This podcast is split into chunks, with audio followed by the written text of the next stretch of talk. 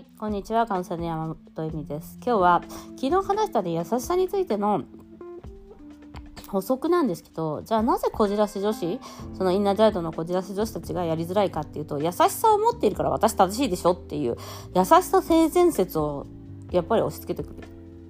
やっぱりそのさ、優しく、親に優しくとか他人に優しくしてるからこそ、私って優しいの。だから私って正しいの。みたいな。いや、だから優しさ正しさじゃないから、みたいな。それ単なるあなたのさ、まあ、才能とかではあるのよ。だから、なんか、歌うまいから私正しいのって言われてるのと一緒。なんですよ、実は。それを間違えるから、なんか私優しくて傷つきやすい女なのみたいな感じで、ああ、もうやりづらいわ、この人、みたいに思われるよねっていう話。優しくてもいいんだけど、それによって点を稼がないでほしい。点を稼ぐっていうのは、優しいから私かわいそうでしょ？みたいな。なんかそこで、点、えっと、逆点を取るんですよ。あの、穴を掘るみたいな。で、ほら、だから私優しいから、あの、私正しいの。私って優しいの。いい人なの。みたいな感じで、なんか私、優しいっていうのは被害者なの？みたいな感じなんだよね。ちょっとね、そこが。そうすると、あ、もうやりづらいわ、みたいな。っていうのは、だから優しいことによって何かを手に入れたいってしちゃうからじゃないですかね。はい。だから優しさは、そのやったことに対して次の瞬間には忘れてるのが優しさだと思うんですよ。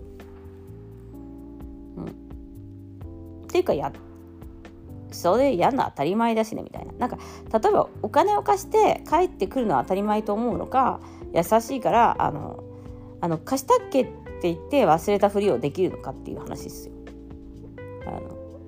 それぐらい優しいんだったらお金貸してもいいんじゃない？え、え、貸したっけ？え、貸してないよ。いいよ、持ってて。みたいに言えるぐらいだったら、お前、貸し貸しとけば。でも、貸した相手が、あんた、うん、帰ってこなくて、あの、わわ言うのはちょっと違うのかなと。絶対返してほしいと思ってているのであればやっぱりちょっとまあ分かんないですけどお金を貸す借りのあのあれも違うけど、まあ、いつ帰ってきてもいいやっていう死んじゃ明日死んじゃうかもしれないからまあ帰ってこなくてもいいやぐらいの感じの優しさですねお金お金関係で言えばね。なのに優しい中途半端に優しいっていうかうんねそれを優しいから私って弱いのいい人なのみたいな。優しいは歌がうまいのと一緒だから別にいい人でも何でもない。へえそうなんだぐらい。なんかあのでもさ歌がうまくたってカラオケで成功はするけど世界で成功しない人がいっぱいいるしあの優しくてもあの何まままままあのマリなんだっけマードレ・テレスよく言うじゃん。なんかあのマリマードレ・テレサってイタリア語で言うんだけ？どなんだっけ？マリア・テレサ。ななんだよね？って言うんだけ？どまあいいや。そういうさなんか人造主義主義みたいなおばさんもお姉様もいるし単なるあの近所の気のいいおばちゃんになるかもしれない。でもそれをうん自分のなんか私優しいんですっていうのを何かと引き換えにしたいと思った瞬間にやっぱりそのメンヘラ女子の使いづらい女みたいになるのかなとは思いますけどね。うん、なんかやってあげてるのよっていうそのやっぱだからさ親のあれと一緒。心配してあげてる私って偉いでしょみたいな。親ってそうやん。あ、まあ、心配が愛情の人いるじゃん。だから優しさっていうのも愛情なんだけど優しさの愛情を押し付けるのは結構迷惑かもしれないよねっていう話。うん、なんかやっぱり優しい人は本当に見返りを求めないじゃないけどそこまでそれじゃないから。だからメンヘラピッチのそのあの優しさは見返り求めすぎてるっていうところでもうだったらやんなくていいからみたいなっていう。褒めてあげれないからもうやんないでみたいな。逆に面倒みたいな。もうそれ男の人もそうだね。あのよくさ男性とかでさなんかえっ、ー、と何？あの牛乳買ってきた時に激褒めしないとまたなんかやってそのっていう。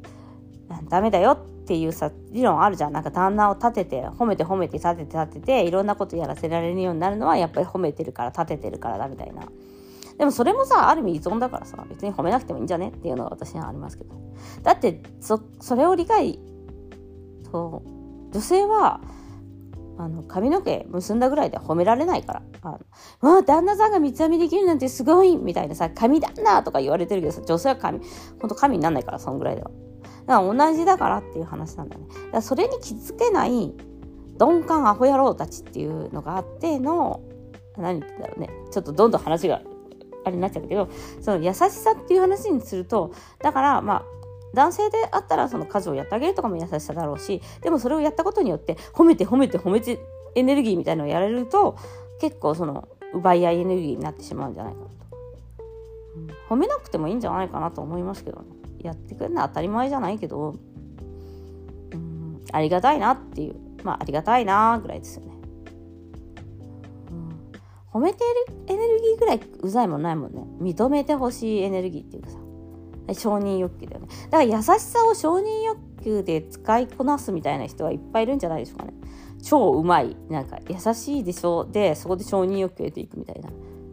いやなそれだったらやんなきゃいいんじゃないの？みたいなさ。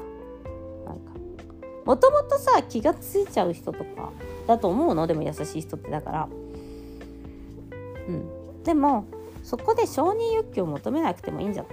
ちょっともうちょっとドライになるっていう感じなのかもしれないですね。うん。もちろんそのねおにぎり持ってきてもらってありがとうございましたっていうなんかえー、の LINE を送るのは悪いことじゃないと思うしいいことなんだけどもちろんそれをだから持っていっちゃう側の人はやっぱりそこで LINE が来ないなって悩まないみたいな感じかな。優しい人は。うん、のなんですよね。だから結構何て言うのかな。私は実はわざと返事をしないことはいっぱいあります。そういう時。気づいて。あこれなんかぬばあれじゃんっていう。だから他の人にはするんだけどこの人承認欲求のために優しさのためにやってるんだなっていうのが分かる人はいっぱいいるのでそういう時はやらないから余計怒られるっていうその人たちに怒られるっていうことはよくやってます。わざとやんないかも。なんかすごいそれに対しては私はすごい敏感だから。でそれをやり続けると本当に依存を作るんだよね。だからね優しい人との。エミさん褒めてくれるから。こうみたいになっちゃう。ヨガもそういうところがあるし、まあ、人間関係全般にはその褒めてあげちゃうとうんまあだからほらねあの、うん、でもそれってよく言うだからさあの褒め合うことはすごく大切なんだけどそれによって全価値を持ち合わないっていうことなんでしょうかね。あのあなんとかのなんだっけよくみんなが使う間違って使うやつあるじゃん。なんとかの法則だっけ。嫌と言える勇気書いたなんかほら承認欲求はゼロにしろみたいなさ。あれねああいうのもちょっとまああの読み方を間違えるとその味気のない夫婦とか味気のない関係になっちゃうじゃないですか。お互い褒め合えないとか。でも褒めるとか褒めないとかさなんかお互いを尊重するとかって自然にできるものなんだよね本当は。それを無理くりやっちゃうそのセックスと一緒で無理くりやった時点でちょっと関係性は問題が出てくるっていうかもう自然なセックスはできないからねセックスですの場合はね、はい、ということで今日は優しさのそのまあ、うん、副作用っていうかのことについてお話ししました。今日もご視聴ありがとうございます。